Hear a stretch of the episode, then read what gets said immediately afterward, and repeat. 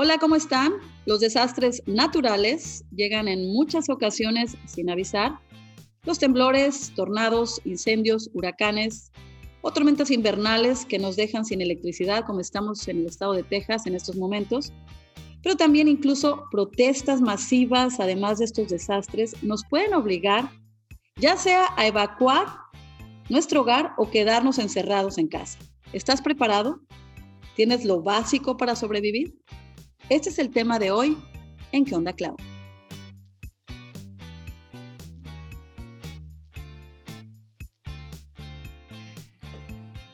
Bueno, pues bienvenidos. No sé si les pasa como a mí que creemos estar preparados, y lo digo entre comillas porque no lo estamos, en caso de que tengamos que evacuar nuestro hogar o quedarnos ahí sin electricidad, gas o agua. Según yo tenía unas lámparas de mano, a mano, según yo, y la verdad es que a la hora de la hora las buscas, no las encuentras, no sirven las baterías, etcétera, etcétera. Algo en lo que sí me preparé, afortunadamente, fue con algo de comida, porque aquí los supermercados en Texas quedaron vacíos. Obvio, esta comida no me va a durar toda la vida. Afortunadamente aquí en Texas ya estamos poco a poco recuperándonos, pero ¿qué pasa si no podemos salir por mucho tiempo de nuestro hogar y necesitamos valernos por nosotros mismos. Hoy nos acompaña Rodrigo Guajardo de Preppers México y Gabriela Najar Corona. Bienvenidos, ¿cómo están? Hola Clau, gracias por la invitación. Estamos muy bien. ¿Qué onda? ¿Cómo estás? Muy bien, por acá ya con Rodrigo, pero recuperándonos. ¿Cómo estás, Rodrigo? Mucho gusto, este, es un placer eh, que nos hayas invitado. Estamos para ayudar y colaborar en lo que podamos. Muchas gracias, Rodrigo. Tú eres un prepper. Explícanos qué quiere decir prepper y qué es Preppers México, qué es lo que estás haciendo, cuál es lo, en qué nos puedes orientar, porque estamos, la verdad, yo son pininos, me quiero preparar y quiero aprender cómo prepararme y no estar así como nos pasó en esta ocasión. Muy bien, este, vamos por la definición de prepper. Viene la palabra de prepararse o preparacionismo. Esta, este vocablo americano este, que surge a los años, finales de los años 90, surge de la misma palabra de prepararse. Prepararse ante cualquier tipo de problema, siniestro, eh, contingencia climatológica, problema social, económico, pandemia, etcétera, etcétera. Es prepararse para anticipar un evento que se puede venir. ¿Con qué, ¿A qué le llamamos anticiparse? Es tener las, los medios necesarios para tener una vida normal. Este, en Estados Unidos ponen la palabra SHT, when the shit hit the fan, este, cuando todo se va al carajo. Cuando no, el, el gobierno no te puede ayudar, cuando está colapsado como sabemos, este, suministro, LED, eh, suministro eléctrico, gas, eh, eh, los mercados están saturados, este, no hay comida necesaria, aunque tengas el dinero, este, pero de una manera u otra no hay, lo, no, no, no, no hay los medios necesarios para tener una vida normal. Ahora, si se prolonga esto, ¿qué pasa si se prolonga esto? Ahí pues viene, pues ahora sí, pues más problemas de de hambrunas, etcétera, pero vamos a lo básico, este, para no ponernos tan este, apocalípticos, sí. Sí, porque algo que muchos piensan es, no, es que esas personas que se preparan así están exagerando, no es el fin del mundo, pero poco a poco nos estamos dando cuenta que no necesariamente tiene que ser por el fin del mundo, como tú dices, son desastres naturales e incluso, por ejemplo, aquí en Dallas ocurrió aquí en el centro hace unos meses, las protestas de Black Lives Matter, donde también te decían no salgas, hay agresión en las calles, las tiendas las cubrieron con madera. O sea, cualquier situación es ahora real y nos está tocando. Entonces, abrir los ojos y como tú dices, lo básico por lo menos, ¿no? Sí, no, nomás, sí, y nomás para, para completar la pregunta primera que me hiciste. Eh, Prepper México eh, es un, es un, grupo en Facebook, como hay muchos grupos en todo el mundo, este, hay muchos grupos de preparacionistas. Eh, yo creo que en cada país hay, hay, grupos. Como bien lo dijiste ahorita, Claudia, este, yo ya llevo tiempo en, este, en esta forma de vida, porque es una forma de vida, y el cual este, participo en estos grupos y uno me nombra su administrador. Me sabes que, Rodrigo, encárgate de administrar el grupo, de, de revisar los contenidos, que sean contenidos serios, que no haya bullying, que no haya malas palabras, que haya respeto entre todos. Hay gente que quiere conocer, que quiere aprender, pero le da pena. Le da pena participar porque le, le, empiezan a hacer bullying, empiezan, empiezan a hacer este, de una manera u otra, eh, ¿por qué no tienes esto? O alguien quiere mostrar algo muy sencillo. Acabo de comprar esto, digamos, una lámpara, ¿no? Usted hablaste de lámpara. Y la gente se burla, oye, ¿por qué esa va compraste? ¿Por qué no compraste esta? Entonces, trato de, oye, qué bueno, iniciaste con algo, adelante, puedes mejorarlo. Este, hay que ser en ese sentido, ayudar. Eh, un, un este, reportero de aquí de Matamoros hizo un reportaje muy pequeño, el cual me nombró a mí, que soy de las personas que les gusta ayudar, que les gusta que la gente aprenda, es, es importante. Si no estos grupos, ¿para qué se forman? Eso no solamente es para mostrar, ah, mira, no, no, se trata de mostrar eh, equipo por mostrar equipo. O sea, no es solamente mostrar de que, ah, mira, tengo este, esta estufa y nomás lo muestro. No, ¿para qué funciona? ¿Por qué la tienes? ¿Qué pasa con nuestros familiares que son los primeros en decirnos, no, pues qué exagerada? Por ejemplo, tengo una, hija en Los Ángeles y siempre le he dicho, sin saber que existían los preppers o preparacionistas, yo le decía, prepara una mochila con una linterna, con, una lámpara de mano, con agua, con baterías, y como que me tira de loca, ¿no? Entonces, ¿qué tan importante es preparar una mochila cada quien o preparar comida? ¿Cómo te puedes preparar en tu casa si vas a estar encerrado o si tienes que evacuar? ¿Qué es lo que nos puedes aconsejar? Ok. Eh, la mochila se aconseja para que sea de 72 horas. Lo que tú traes en tu mochila sea suministros y equipo para 72 horas. Eh, 72 horas, ¿por qué? Porque es la posibilidad de que alguien adicional te venga a rescatar. Vamos a poner ejemplos. El Katrina. Este, hay gente que se quedó en sus, en sus techos, esperar, no quieren abandonar su casa por este, los saqueos, etc. Entonces tuvieron que subirse a su techo. Entonces tardaron en más 48, 72 horas en rescatarlos, ya sea por barcaza, por lancha o por helicóptero. Es un ejemplo que lo vimos en las noticias. Entonces necesitas tener mínimo una mochila de 72 horas. ¿Qué, qué contiene esta mochila? Uno, comida comida no perecedera, que, que, pues como dice, ¿no? Que no se echa a perder. Puede ser latas de atún, sobres, este... Hay comida que está hecha especial para que dure hasta 25 años, solamente requiere que le pongas agua caliente. Hay comida militar, que son unos paquetes que viene comida, todo todo una, una, comida completa, y en el cual eh, tiene, mismo se calienta, tiene un, un reactivo que calienta tu comida, tiene todo tenedor, cuchara, este, sal, pimienta, hasta mermelada, salsa, etc. Entonces, tener comida no perecedera, tener agua. ¿Qué, qué, qué, cuánta agua? Eh, requerimos alrededor de un galón de agua por día, por persona. Un galón de agua. Este galón de agua es para, para cocinar ¿ok? Y para, eh, y para hidratarse. Higiene básica. Higiene básica significa cepillarse los dientes, nada más. No para lavarse los dientes, ni para, eh, para, para baño, etc. Es un galón de agua. ¿Vamos bien por ahí? Esas son las dos cosas primordiales. vamos, vamos, voy a nombrar cinco cosas para mí son esenciales. Uno, un cuchillo o una multiherramienta. Este cuchillo o multiherramienta te sirve para abrir una lata, ¿ok? Este, forzar algo que quieres abrir, o sea, sabes que mi marco y mi puerta necesito asegurarla más, pues bueno, pues tienes con que asegurarla más. Este, para cortar, este, abrir tu sobre de, de comida, este, un cuchillo para, para, para, por ejemplo, pones una lona en tu, en, en, tu patio o por ahí, pues bueno, tienes que hacer unos amarres por esa lona. Entonces, otras cosas que hay que traer es linterna, linterna con baterías extras. ¿ok? Ahora, no podemos vivir sin comunicación. Necesitamos el celular y una batería de respaldo, bien importante. Esta batería de respaldo, este, power bank, pues que te dure mínimo tres recargas, ¿ok?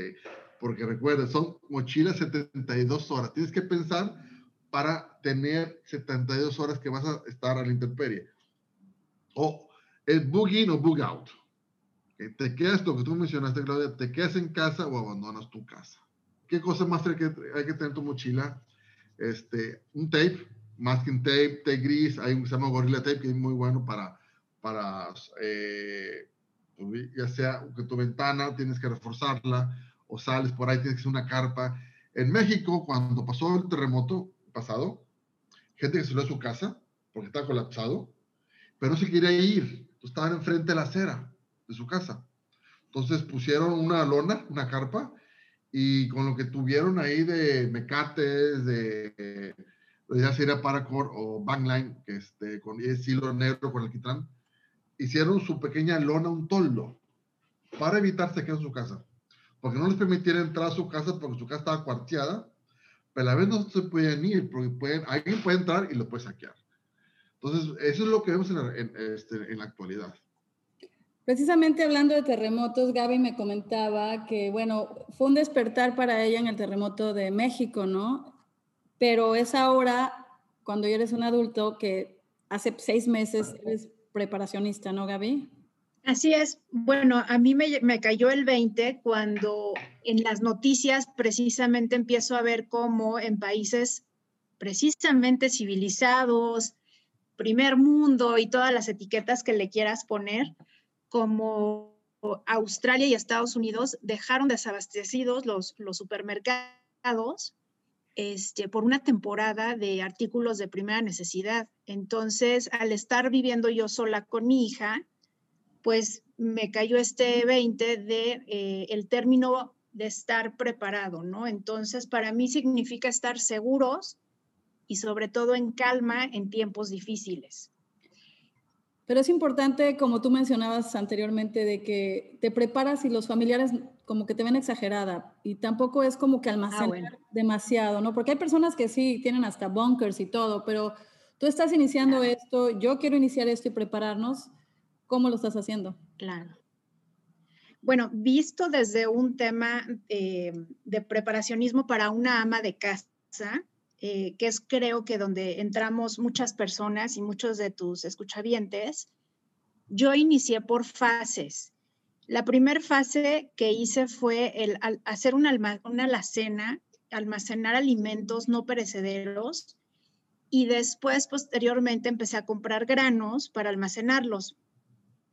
¿De dónde saqué toda mi información? Bien fácil. Me metí a YouTube y vi almacenamiento de alimentos para eh, que te duren de uno a cinco años. Entonces, caí con este eh, video, eh, varios videos más bien de un cuate que se llama Julián y no me acuerdo ahorita muy bien, es 545 me parece, Julián 545. Y empecé a tomar ideas de él para poder hacer por fases mi almacenamiento de alimentos. Entonces, tienes, por ejemplo, la idea de almacenar granos para que te duren de uno a cinco años. Después hice una pequeña alacena para que me durara siete días y después la agrandé porque tengo como varias, llevo varios meses haciendo esto, la agrandé para que me durara 30 días con sus, como dice Rodrigo, con sus respectivas herramientas. Una buen, un buen abrelatas que fuera uno eléctrico por si sí tengo luz y uno que fuera manual por si no tengo luz. Recientemente me doy cuenta de que puede haber eh, este colapso de, de energía o de recursos con los que ya estamos acostumbrados a vivir y de servicios que dije, bueno, ¿y cómo, cómo voy a hacer mis alimentos? ¿Cómo los voy a preparar? Si no tengo gas o si no tengo electricidad. Entro ahí entonces en la segunda fase de buscar estas herramientas para poder tener servicios básicos y poder preparar mis alimentos, como son las estufas que te menciona Rodrigo, un generador de electricidad. Y entonces estoy expandiéndome por fases para estar pues más preparada en estos momentos. Cuando mencionas herramientas, voy a leer, Rodrigo, rápidamente cosas básicas que con las que me quiero preparar y estuve también buscando en internet. Tú dime qué piensas. Recomiendan mucho, obviamente, agua y comida, pero también el tape, el, como dices, el duct tape, que aguante como el gorila, encendedores, cerillos o fósforos, los que son también a prueba de stormproof matches, los que son a prueba de, de tormentas, esas son más caros, pero que son muy necesarios. Baterías, lámparas de mano, velas, aunque tengan lámparas de, mano, nos olvidamos a veces de las velas y pues las velas son muy importantes. Cloro, porque puedes purificar también agua y te sirve para muchas cosas. Bolsas de plástico, de las grandes como de basura, pero entre más gruesas mejor, que las puedes usar inclusive de poncho cuando está lloviendo. También las bolsas chicas como las del súper, guarda unas cuantas, te van a servir de algo. Lonas, como mencionabas hace rato, que mencionabas en la Ciudad de México en el terremoto, lonas Calcetines, dicen que debemos de guardar siempre en esa caja de emergencia calcetines de diferentes tipos, ya sean gruesos de lana de frío o de los que son para traer con los tenis.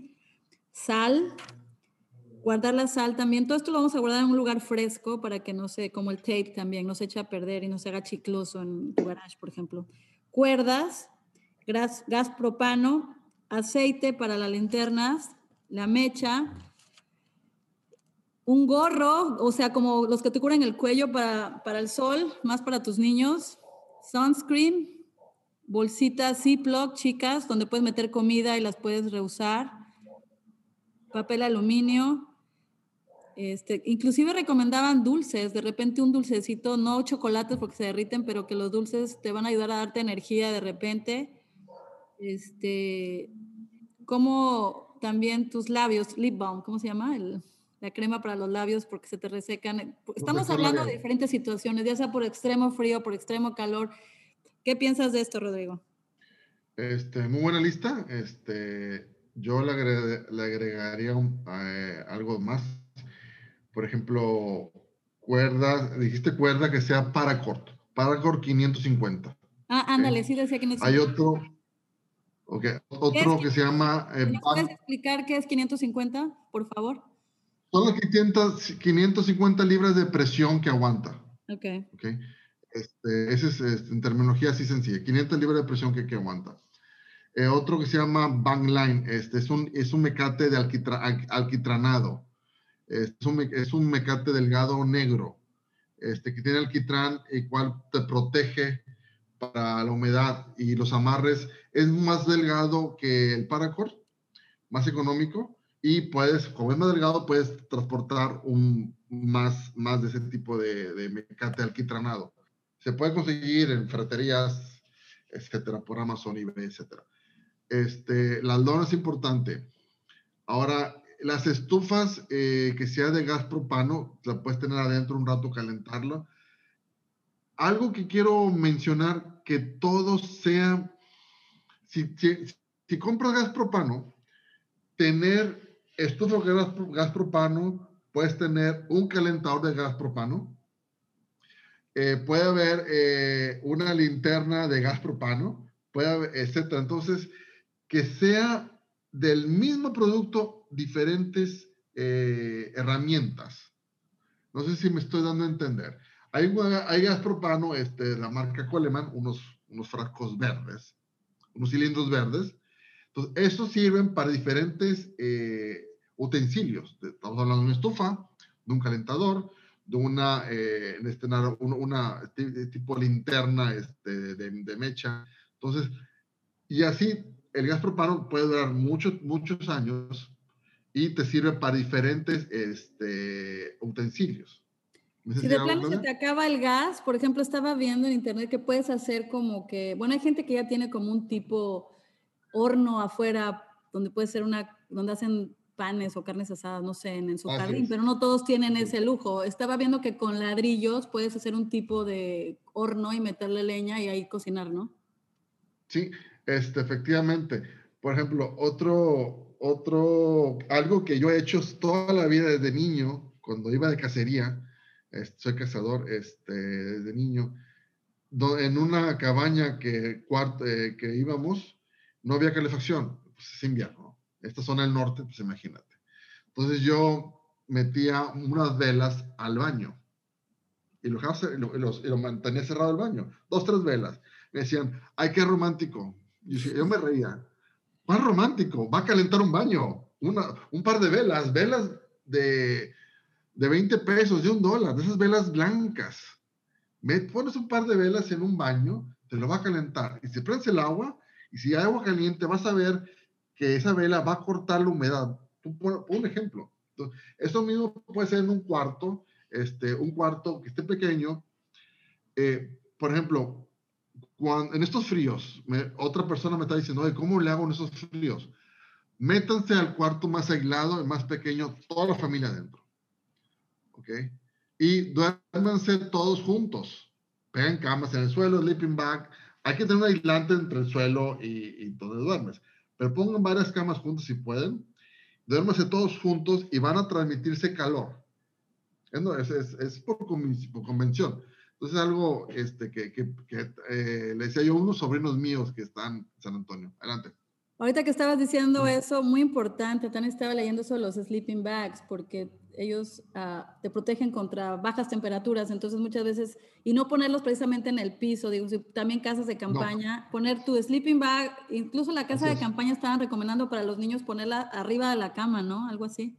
Así es, este, hay que estar elevado del piso, porque pues el piso está muy sumamente frío, entonces hay que elevarse del piso lo más posible y yo inclusive a veces en verano llevaba mi sleeping bag cuando voy de campamento, pero no es que me meta adentro, sino es porque a veces el suelo está muy húmedo y al rato andas todo mojado, entonces me servía de aislante. Entonces, todos esos tips viene de la mano, pues el conocer, el practicar, eh, a veces son cosas de que te das cuenta porque te equivocaste. Porque, porque no solamente es lo, es lo que lees o lo que escuchas, sino hay que tratar hay que averiguar y de una manera u otra equivocarse. Exacto, le voy a decir esto a Gaby, a ver qué piensas, a los dos, pero Gaby específicamente ahorita, porque para que participe en esta conversación tan interesante. Algo que mencionaron en, la plática que tuviste, Rodrigo, que se me hizo muy curioso, es, es mejor tenerlo y no usarlo que necesitarlo y no tenerlo. ¿Qué piensas de eso, Gaby?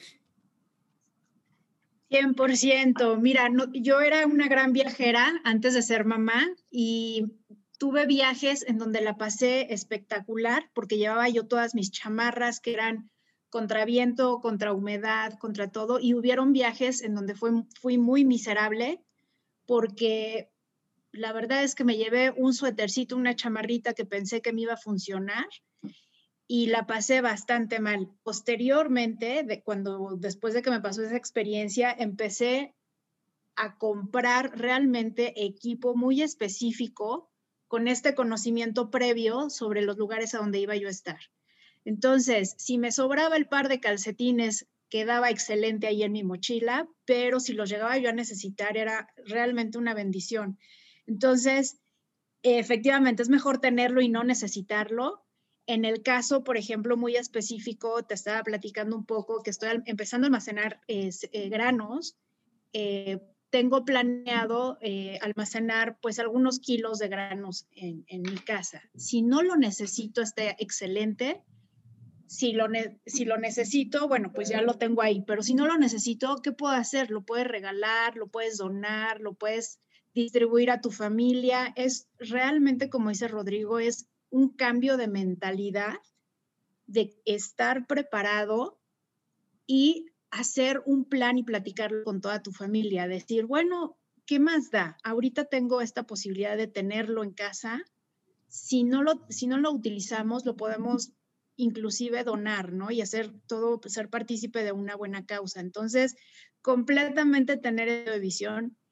No se trata de ser eh, de orientarnos al consumir más sin ser necesario, sino se trata de generar una conciencia de tener eh, preparado todos tus alimentos y todos tus eh, utensilios, pero por una buena causa siempre, ¿no? O sea, no caer en esto, porque hubo una, una dinámica, hubo una dinámica en donde entré en una discusión con mis amigas y dijeron, es que eso es ser, ser consumidor, o sea, no lo vas a necesitar.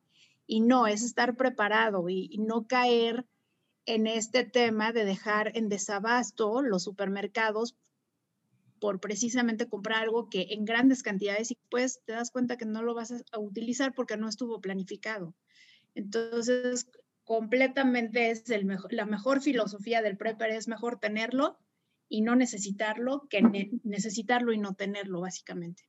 Sí, yo, yo, lo que estaba pensando, no sé, ustedes son más expertos en el tema, por ejemplo, si guardas latas, latas de comida, y no sé, cada un año estar checando cómo están las fechas de caducidad y donarlas y restablecer, o sea, tener otras nuevas, ¿no? O como ves, Rodrigo, otra, otra cosa también se me hace importante, las medicinas, ¿no? Cosas de primeros auxilios. Y cuando me refiero a eso, tú que sabes más de eso, Rodrigo, porque pensamos que es un botiquín de que los curitas y esto y ya no, pero necesitamos algo más, más profesional, ¿no? Sí, ok. Vamos a primero eh, a lo que es la comida, este, lo que decía Gaby. Eh, latas, normalmente, ¿cómo administrarte en tu alacena? Por ejemplo, compras una nueva, si tienes una despensa, una alacena, supongamos, la más nueva la pones atrás. De preferencia con un Sharpie lo puedes poner en grande, porque muchas veces viene muy pequeño y si trae, eh, si trae el embalaje como una etiqueta, entonces eso se puede se puede deshacer, se puede, alguien la puede, inclusive hubo un niño, un, hijo de un amigo que le quitó todas las etiquetas a sus latas. Oh. no sabía qué contenía ahí. Jugando, me dice, Rodrigo, ¿por qué no te hice caso? ¿Por qué en la tapa no le puse lo que era y, la fecha? Su hijo chiquito jugando le quitó todas las etiquetas. Entonces, latas no sabía lo que era, ¿no? Este, true story, como dicen por ahí. Entonces, poner este, la, la más vieja adelante, la la más nueva atrás. Eh, volviendo a los, al medicamento, a, las, a los botiquines. Yo pongo todo, son, lo, de, lo denomino en tres fases, tres fases, los botiquines. Uno, botiquín individual, lo que a mí, lo que mi cuerpo necesita, o lo que yo requiero. ¿Qué es eso? Si tomas, si tomas pastillas para la presión, tener mínimo para tres meses pastillas de la tu presión.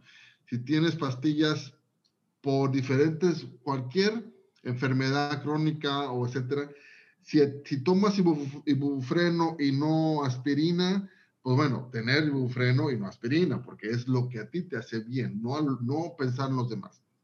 Esa es como la primera, este, por ejemplo, que a mí el alcohol me, me, me de una manera u otra me, me reseca y la oxigenada no, bueno, pues tiene una oxigenada que alcohol, etc. Eso es un decir, o sea, tenerlo individual. El botiquín, tener un botiquín individual, con las prescripciones para tres meses individualmente. Y luego sigue un, un botiquín familiar, lo que es lo que tu hijo, lo que tu hija, lo que tu papá. Ahí puede incluir eh, tu primer círculo, si tienes esposo, esposa y hijos, Inclusive, este, hay que incluir a tu mascota, que es la mascota, pues la mascota de una manera u otra, eh, en, problemas, cuando surgen problemas, es un gran, te, da ánimos, ¿no? Te da ánimos. O inclusive, yo tengo perros, pastor belga malinois, pues es un, es un animal en el cual te va a proteger, es un pequeño amigo, yo le digo mi amigo porque te va a ayudar, es como mi hijo, este, te va a ayudar a defenderte inclusive. Es una alarma y aparte te va a ayudar a defenderte. Entonces tienes que tener medicamentos para el perro comida para el perro. Pero a la par, tienes, ahí mismo agregas algo, tu familia cercanos, tu mamá o tu papá. Si tu papá o tu mamá no tiene, una, no tiene esta cultura preparacionista, pero tú ya la tienes, entonces tú preguntas qué tipos de medicamentos son los que suelen utilizar para tú conservarlos. ahí estás, no, ampliando tu, margen. Este, y el nivel 3, eh, eh, de tipo botiquines, vamos, se le llama trauma kit, tener equipo de, trauma. Ya no es el curita, ya no es la gasa, ya no es este, el mentiolate, el mentiolate ser de los 80, 70, ¿no? Que nos poníamos. Este, es Tramo que es un torniquete eh, vendaje tipo israelita, que es, es una gasa con una, una, venda especial para, para hacer presiones, eh, gasa hermostática, este, que tiene un coagulante, este, hay un parche torácico, el cual si tienes una, una, una herida de bala en el parte del tórax, te lo pones en la, parte frontal, si tiene heridas, si tiene eh, proyectil de, salida, te lo pones para atrás para que no se para que no te entren los pulmones, etcétera. Para eso hay que saber utilizar todo esto. ¿Ok? Pero dice, mucha gente dice, pero es que yo no tengo tiempo de aprender o no me gusta, pero es mejor tenerlo, y como dice, no utilizarlo, porque alguien puede saberlo utilizar. ¿Ok? Alguien puede saberlo utilizar. Este, un ejemplo bien sencillo. Hace unos 10 años, este, voy conduciendo atropellan a un, a un motociclista, me bajo yo con mi botiquín, a, a, un lado se baja otro carro y el al lado era paramédico. Me dice, ¿qué lleva en su botiquín? Esto. Y agarra mis cosas y ayuda. Porque el paramédico iba para su trabajo. Me dice, no tengo nada. Adelante, Claudio, dime. Ahorita que mencionas eso, fíjate que el, un amigo de mi hijo fueron a Costa Rica de vacaciones cuando estaban en prepa se sale de, una, de un balcón y se abre la pierna con el vidrio y se cae. Y no, por, como por una hora nadie supo él, porque él fue al cuarto solo del hotel, ¿no? Cuando se dan cuenta, llega el papá, que afortunadamente era doctor, pero les dijo, o sea, ¿dónde hay un hospital? No, estaba como a dos horas del hotel, en Costa Rica, el hospital.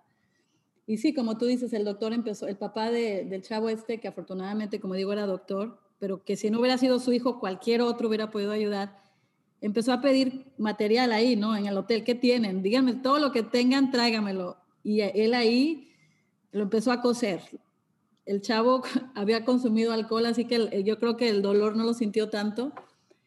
Pero lo importante, como tú dices, es que alguien más lo puede utilizar, pero que lo tengas, ¿no? Y en esos momentos es crucial. Sí.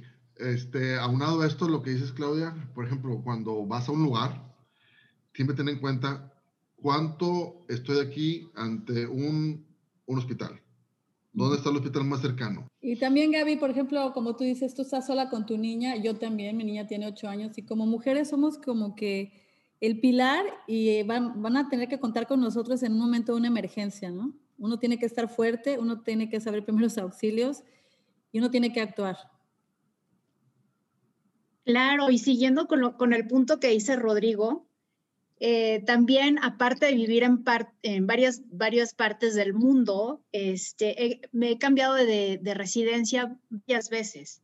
Entonces, lo primero que hago con mi hija es identificar cuáles son los riesgos para mí cercanos en donde vivo. Para darte un ejemplo, de bebé vivimos en donde habían huracanes, ¿no? O sea, o, o posiblemente podían haber huracanes. Entonces, identificar como bien dice Rodrigo, el hospital más cercano, cuál es el posible riesgo, qué, debo de, qué, materiales debo de tener. Y pues viviendo ahí en Cancún era tener, o sea, tu, madera para poner en las ventanas, este, tu, tus suministros igual de una despensa, las lámparas, el radio, etc.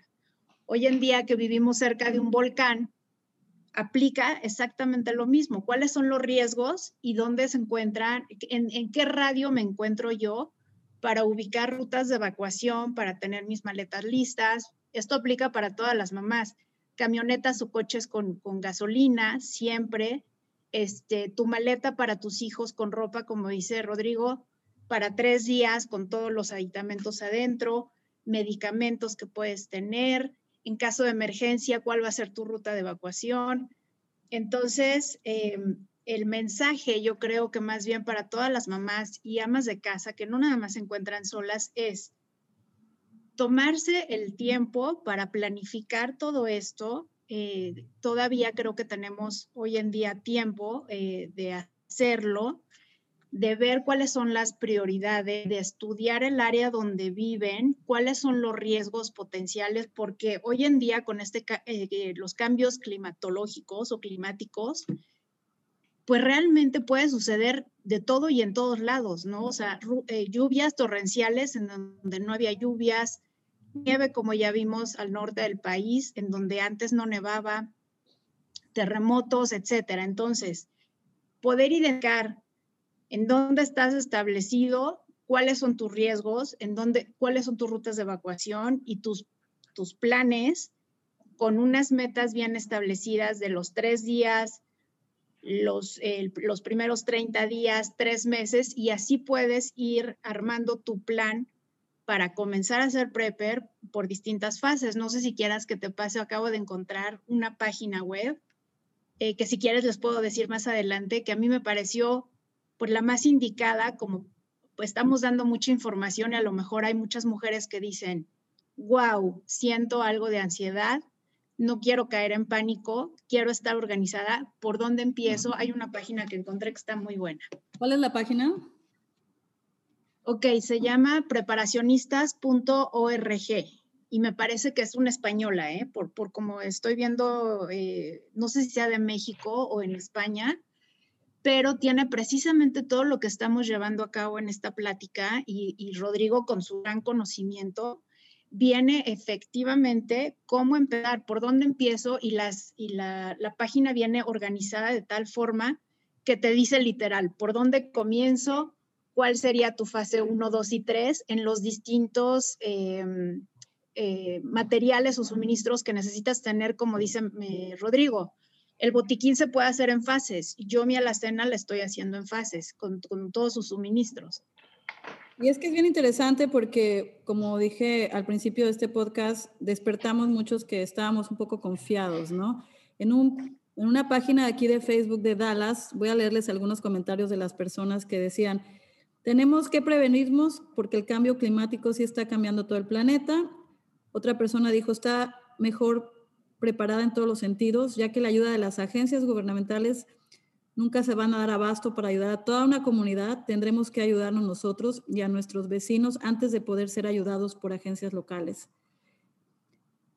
Eso es importante porque a veces queremos también como decir, no, pues es que el gobierno no ayuda o ellos no hacen, eh, como que tenemos que actuar nosotros de primera mano, ya después si nos pueden ayudar, ¿no? Pero no pueden darse abasto para tanto. Y sabes, yo creo que esto, esta conciencia está muy desarrollada en países europeos, por lo que he visto y leído. Ellos, eh, los, preparacionistas, son muy distintos eh, los europeos con los norteamericanos. Los europeos definitivamente tienen eh, una profunda desconfianza precisamente en las instituciones para hacerle frente a crisis. Inclusive el mismo gobierno les ha preparado, digamos, en países como Alemania, Finlandia, les ha preparado eh, páginas muy específicas que hablan sobre el preparacionismo para tener víveres para 30 días. Hay muchos países en donde les, les sugieren tener sus búnkers. Encontré también una página de una calculadora de Alemania en donde tú metes el número de personas y la, calculadora misma eh, te da el número de víveres por calorías, por, por todo clasificado, para que tengas ya en tu casa. Entonces, efectivamente, en Estados Unidos es un poco diferente porque el preparacionismo que ellos tienen es más para desastres de tipo climatológico o climáticos. Y existen también quienes dicen, tiene el Armageddon, ¿no? En, un, tono ya mucho más, eh, pues, grande. Pero efectivamente ahora en Estados Unidos se están dando cuenta que no siempre van a tener la ayuda de las instituciones y que necesitan o formar bien una comunidad o hacer planes entre sus, allegados y familiares para poder tener eh, pues estos suministros en casa. Rodrigo, ¿y en México cómo está? la situación. Hasta la pregunta da risa, ¿no? Este, por ahí, empezando esto, por ahí leí que teníamos cinco días el gobierno para de almacenaje de gas, ¿no? Imagínate, cinco días. Este, nunca, no importa en qué parte del mundo te encuentres, no importa, nunca vas a, no hay que depender del gobierno, de un gobierno. ¿okay? Eso es bien importante. Eh, otra, otra cosa eh, importante, este, no hemos hablado de la gasolina. ¿eh? eso te quería preguntar, muy importante. ahorita, aquí lo apunté, este, todo el mundo filas y filas, horas y horas para gasolina o no, no había gasolina. Entonces, el almacenamiento de gasolina lo puedes hacer tranquilamente. Puedes comprar en una, una tienda, una tienda de, especializada de, este, de las que, eh, los bidones de gasolina especializados. Hay unos, los mejores son, son jerry cans, lo que, lo que están aprobados por, por la OTAN o NATO. Le llama jerry cans aprobados por, por la OTAN. Son los más idóneos, son algo caros, este, pero son más. Si no, comprarse bidones eh, de gasolina y le tienes que poner de una manera u otra eh, adentro un, es, un, es un aditivo para que la gasolina no pierda este, las propiedades.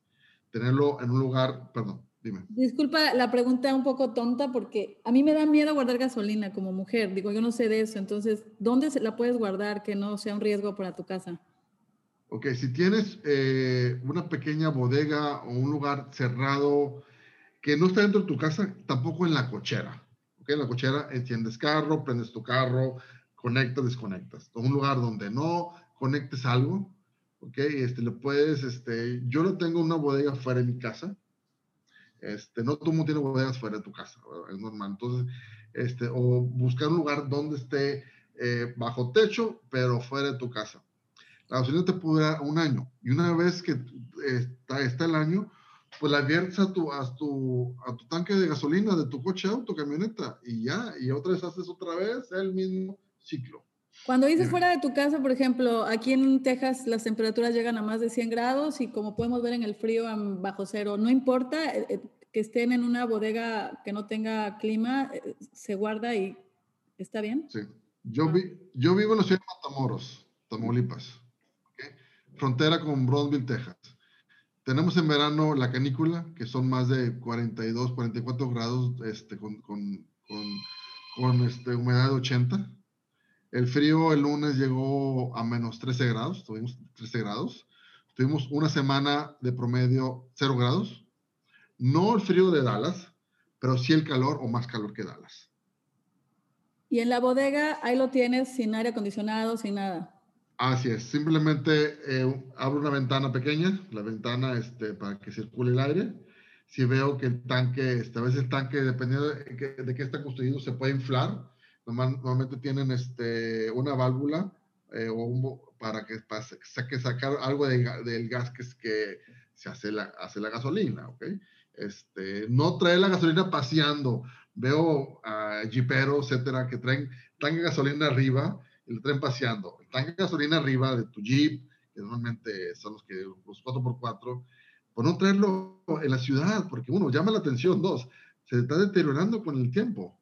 Entonces, guárdalo, sales a una ruta, sales a un lugar o algo, pues te llevas la gasolina, pero no para andarlo paseando bien bonito, ¿no? Es como traer un arma de fuego aquí atrás, como anteriormente en Texas, como traía el arma aquí atrás. Eh, ¿Para qué te sirve la gasolina además del, de los autos? Para tu generador, importantísimo.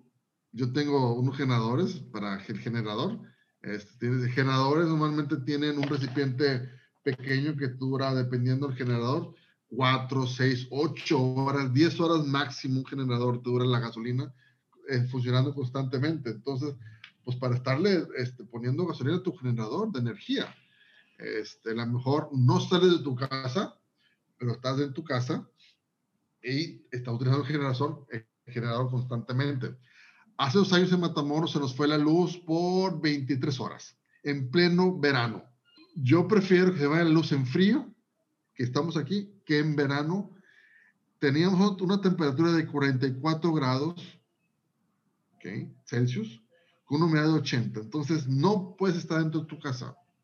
La gente durmió dentro de sus carros, prendió el aire acondicionado o se fueron a hoteles u otros lugares. Tenemos 150 años de no bajar la temperatura a lo que bajó hace una semana, pero bajó ya, entonces puede volver a bajar. Entonces, conocer en qué área vives y tener adecuadamente a lo que vives. Exacto, pero como pudimos ver ahora, como dices, no había pasado que bajara tanto en tantos años, entonces ahorita nos está sorprendiendo el mundo, aunque sorpresa entre comillas, porque mucho es el calentamiento global que no lo queremos aceptar muchos y, y en realidad sí ya estamos viendo que nos va a afectar, ¿no, Gaby? Claro, ahorita me quedé pensando en el comentario que hizo Rodrigo de los 4x4 que van con sus mm, este, tanquecitos ahí de gasolina exhibiéndolos. Una parte súper importante que estoy eh, también empezando a conocer dentro de la parte del preparacionismo es no exhibir tu alacena, no exhibir tu gasolina. Inclusive estoy por, por comprar mi generador de, de electricidad, de energía, no que tus vecinos y que no seas un que no te conviertas en un blanco porque tú eres el que tienes comida, porque tú eres el que tienes agua y porque tú eres el que vas a tener electricidad. Si bien existe este sentido de comunidad y de poder ayudar, te estás haciendo un blanco muy importante para ser atacado, invadido. Entonces, existen también ciertas reglas dentro del preparacionismo para tener vigilancia en tu casa para tenerlo todo bien resguardado con todas sus precauciones, claramente como la gasolina, pero para que no generes también esta envidia y que seas blanco a que asalten tu casa, ¿no? Y, con tus hijos adentro. Entonces, esa parte yo creo que es como la, para poder eh, tener todo bien resguardado, eh, es como la parte final del preparacionismo. Por favor, no causes envidias y hay que estar bien preparados en todo sentido hasta para poder protegerte. Aquí en México no, no, podemos portar armas, pero sí podemos estar bien camuflajeados para no generar estas envidias, ¿no? Muchas gracias, Gaby. Más adelante me van a dar sus consejos finales para este podcast. algo que te quería comentar, Rodrigo, es que en la plática que diste ayer comentabas de un filtro que tienes manual que se me hizo súper interesante y barato y pues te saca de apuros, ¿no? Sí, este, lo cargo conmigo todo el tiempo, lo tengo, como he mencionado, eh, le, preparamos por etapas, ¿okay? por tiers, se le puede decir en inglés, o etapas o fases. Este, por ejemplo, lo primero es EDC, lo que cargas contigo a diario, ¿no? Puede ser desde tu celular, tus gafas, tu cartera, tu monedero, eh, una navaja, un pañuelo, un encendedor, una linterna, este, etcétera. Lo que cargas contigo en tu bolso, en tus bolsas de tu pantalón o tu bolso, este, en tu muñeca, en tu cuello o en tu cintura. Ese es el EDC. El otro se llama Get Home Back, este, lo que cargas a diario en una pequeña mochila. Yo lo llevo de mi casa a mi oficina, de mi oficina a mi casa, o si salgo, o si cruzo la frontera, que, porque vivo en Matamoros, y la mitad de mi vida la hago en Matamoros, la otra mitad la hago en Brownsville, Texas. Entonces, que lo que traigo en mi coche sea legal. Número uno, que sea legal. Dependiendo en tu, en tu zona que vivas. Eh, dos, eh, que sea portable, que no llame la atención. Nada, eh, como hace rato decía este, Gaby, no llamar la atención. Bien importante. Por ahí decíamos, este, hay que, hay que hacer unas calcomanías para identificarnos. Yo dije, no, no, no, no, no. Si le pones calcomanías a tu carro de preppers, este, segunda enmienda, este, eh, no sé, que le pongas este, la, calcomanía de Apple, que todo el mundo la pone. Cualquier calcomanía que pongas a tu carro va a decir, él tiene eso. Ese es algo, es algo importante que debes de cuidar. No llamar la atención este, para pues, evitar ser saqueado, robado, asaltado, etc. Platícanos de ese purificador de agua. Ah, purificador. Bien, este es uno sencillo, marca Sawyer. Eh, tengo varios, el cual eh, me funciona perfectamente y de una manera u otra lo conectas, lo puedes poner en tu, en tu, un bote común y corriente de, de agua, bote, botellín de agua, lo puedes conectar, tomar este, hay, diferentes tipos eh, de, filtros. Hay una cantidad enorme, enorme. Tengo varias marcas, eh, pero me gusta más ese por lo pequeño, eh, por la eficiencia, por la eficiente, perdón. También, no voy a tomar agua tampoco de un, de un pozo que esté estancado el agua. Entonces, eso lo utilizo para no tomar agua eh, corriente de, grifo, puede decirse, ¿ok? Este, en estos días no puedes cepillarte los dientes con agua de grifo porque sale vieja, Entonces, si estás en un lugar este, que tienes que cepillarte los dientes, pues agarras agua, lo pones ese filtro y te cepillas los dientes con el con filtrar el agua. Aquí estamos hablando de que no estás en un problema apocalíptico y, no hay agua y utilizas el filtro. Estamos hablando para el día a día. No estamos hablando de que te quedaste sin agua y tienes que ir a un pantano y beber agua directamente del pantano. Porque estás en la naturaleza. Estamos hablando de, de un tema día a día. Porque el agua que sale para lavarte los dientes es, está contaminada. Tú lo abres y sale ñeja, ¿no? ¿Okay? Incluso cuando viajas, por ejemplo, Gaby, que vas a hoteles que, o en Europa, por ejemplo, que está carísima el agua, pues con un filtro de esos manuales facilito, pues ya tienes tu agua, ¿no? Sí. Otra cosa que, fíjate, yo no soy prepper ni mucho menos, pero muchas cosas que yo desde siempre he hecho y... Pero lo vas a hacer. Exacto. voy a hacer. Ya eres. Unas cosas que yo hacía, que hay gente que trae la cajuela súper limpia y mis respetos, pero yo siempre traigo cosas en la cajuela, fíjate Siempre traigo como que ropa extra, siempre lo he traído. Por ejemplo, cuando trabajaba a tiempo completo que tenía que usar high heels, tacones, siempre traía un par de tenis, siempre traigo un par extra de zapatos en el carro. O sea, nunca sabes, un accidente, como ahora vimos en Texas, una carambola y estuvieron atrapados muchos por horas. Si tienes que salir corriendo del carro, del freeway, o sea, que tengas tenis extra, que tengas cosas, ¿no? Sí. Eh, fíjate que en, en tu mochila eh, que debes de tener, debes tener un cambio completo. Este, yo en el grupo he, he, puesto todo lo que yo tengo en mi mochila. Este, no pasa nada, está en mi mochila. Una de las cosas que pongo es en un, yo pongo un pantalón, en este caso puede ser gris o color khaki, un pantalón tipo cargo, delgado, pongo una truza, eh, underwear, este, pongo unas calcetas que, son, que sean de 100% lana y pongo una, una camisa, una, una camisa, una t-shirt, una camisa. Y todo lo hago, lo, lo, hago en un pequeño paquete. Este, eso me sirve de almohada. Me, me ha servido de almohada cuando voy de camping o de cacería. Y también sirve para tener, tienes un, un cambio completo. Tienes calcetas, tienes una, una este, ropa interior, tienes un pantalón y tienes una camisa. Si te manchas, si, si una, tienes un accidente, un incidente, lo que sea, esto, te mojas simplemente, pues te mojaste porque te cayó una lluvia torrencial y llegas a tu... De hecho, yo en mi carro tengo un, cambio completo de, de, todo, de todo. Porque me he mojado, porque me sale una reunión y ando todo mojado, empapado, o huelo simplemente a carnitas, ¿no? O sea, entonces ando pestoso a, a, a, chicharrón o a lo que sea. Pues te cambias con ropa de lo que traes todos los días y pues adelante con tu reunión, ¿no? Ahorita que menciona lo del cambio de ropa, estaba leyendo en la lista que les leí al principio también que sí es importante la ropa interior, o sea, comprar varias, eh, cuando te, en la caja que tienes de emergencias, meter, como te puedes cambiar una muda de ropa, pero la ropa interior meter unos cuatro o cinco, ¿no? Ahí muy importante. Gaby, ¿algo que quieras decirnos antes de terminar?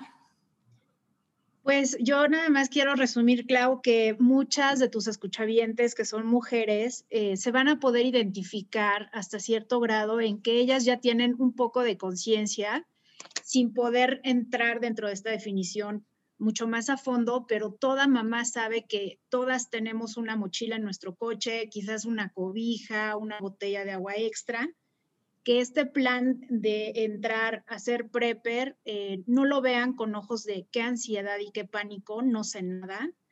Es meramente con nuestras habilidades ya de amas de casa, de ser mujer, de, ser, eh, de tener esta precaución, la van a llevar al siguiente nivel con todo el tiempo, con toda la dedicación. Existen muchos, eh, muchas, mucha información en Internet. Las páginas y los videos que les mencioné son buenísimos que lo tomen con toda la, con toda la filosofía y con toda la paciencia, que no se llenen de, este miedo y, que verán que sus habilidades caen muy bien eh, dentro de este ser preparacionismo. A mí me, ha encantado eh, desde ser viajera y tener esta conciencia desde muy chiquita. Ahora veo cómo todas estas habilidades caen en lugar este, cuando empiezo a hacer este preparacionismo, todo mundo, el, prepper de hoy en día, Rodrigo, creo que tú también te has dado cuenta que ha evolucionado, hay más mujeres involucradas y el prepper de hoy en día puede tener una cara de ama de casa, como de un señor más grande, como de unos chavos, ¿no? Entonces, eh, pues estamos muy a tiempo de, de, llevar a cabo este, este plan de ser prepper y pues bienvenidos todos. Muchas gracias, Rodrigo. ¿Algo que nos quieras resumir de los preppers? Primero que nada, felicidades a ti por iniciar el tipo de, de charlas, de podcast, porque despiertas muchas conciencias que la gente nunca es tarde para prepararse, pero yo digo, tampoco vas a aprender a nadar en un tsunami. ¿okay? Tampoco vas a aprender a defenderte en un combate con alguien saltando. Tampoco vas a aprender a, este, puedo poner miles, miles de ejemplos, pero vamos a lo más básico. Iniciar con algo, inicien con una despensa. Tener, empiecen por tres días, luego se van tres semanas, etcétera. Eh, eh, bien importante. En la página de Preppers México de Facebook, Preppers México en mayúsculas, yo eh, tengo dado de alta una lista que hice, un checklist que comprar semanalmente para tener tu mochila de supervivencia o 72 horas, también se llama Google Bag, tener una alacena, este, una alacena completa para aproximadamente una semana de comida, tener agua, tener gasolina y tener los víveres necesarios. Hice una lista, empecé eh, una lista de compra semanal para que tu compra no sea muy, muy generosamente eh, alta en lo económico. Entonces, ir comprando semanalmente poco a poco, pero no ir comprando a los sonso, pues, si me puedo, o, o si me se permite utilizar esta palabra.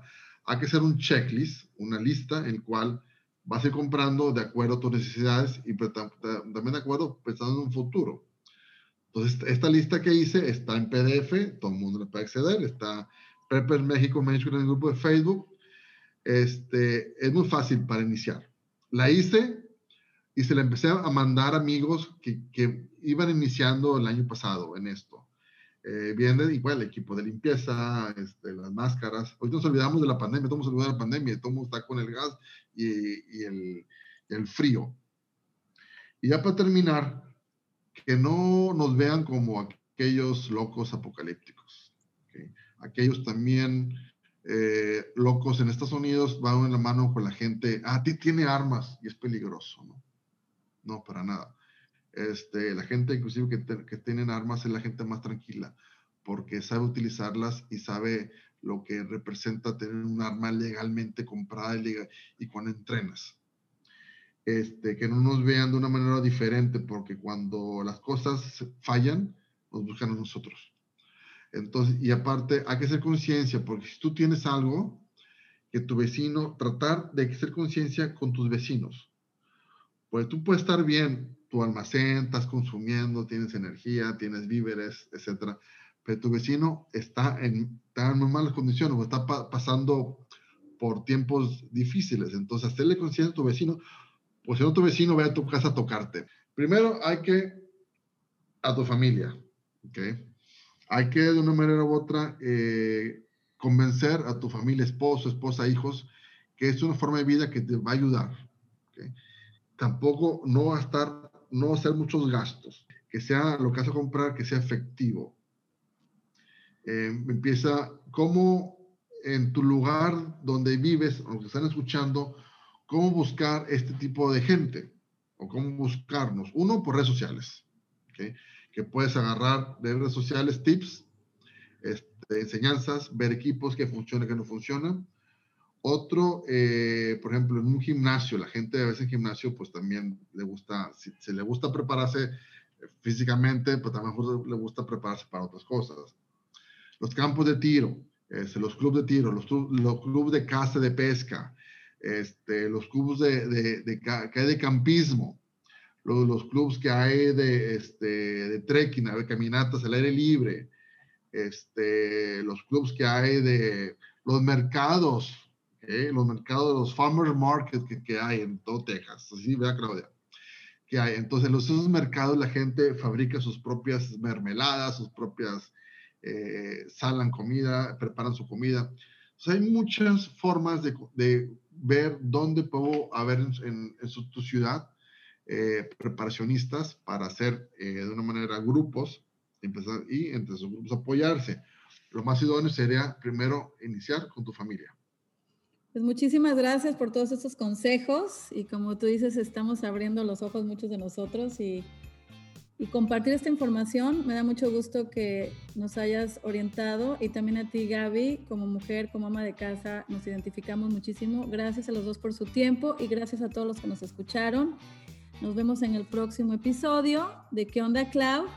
Pero claro que quiero que regreses, Rodrigo y Gaby, porque de esto hay mucho, mucho material. Muchísimas gracias a los dos y muchísimas gracias, a todos. Hasta la próxima.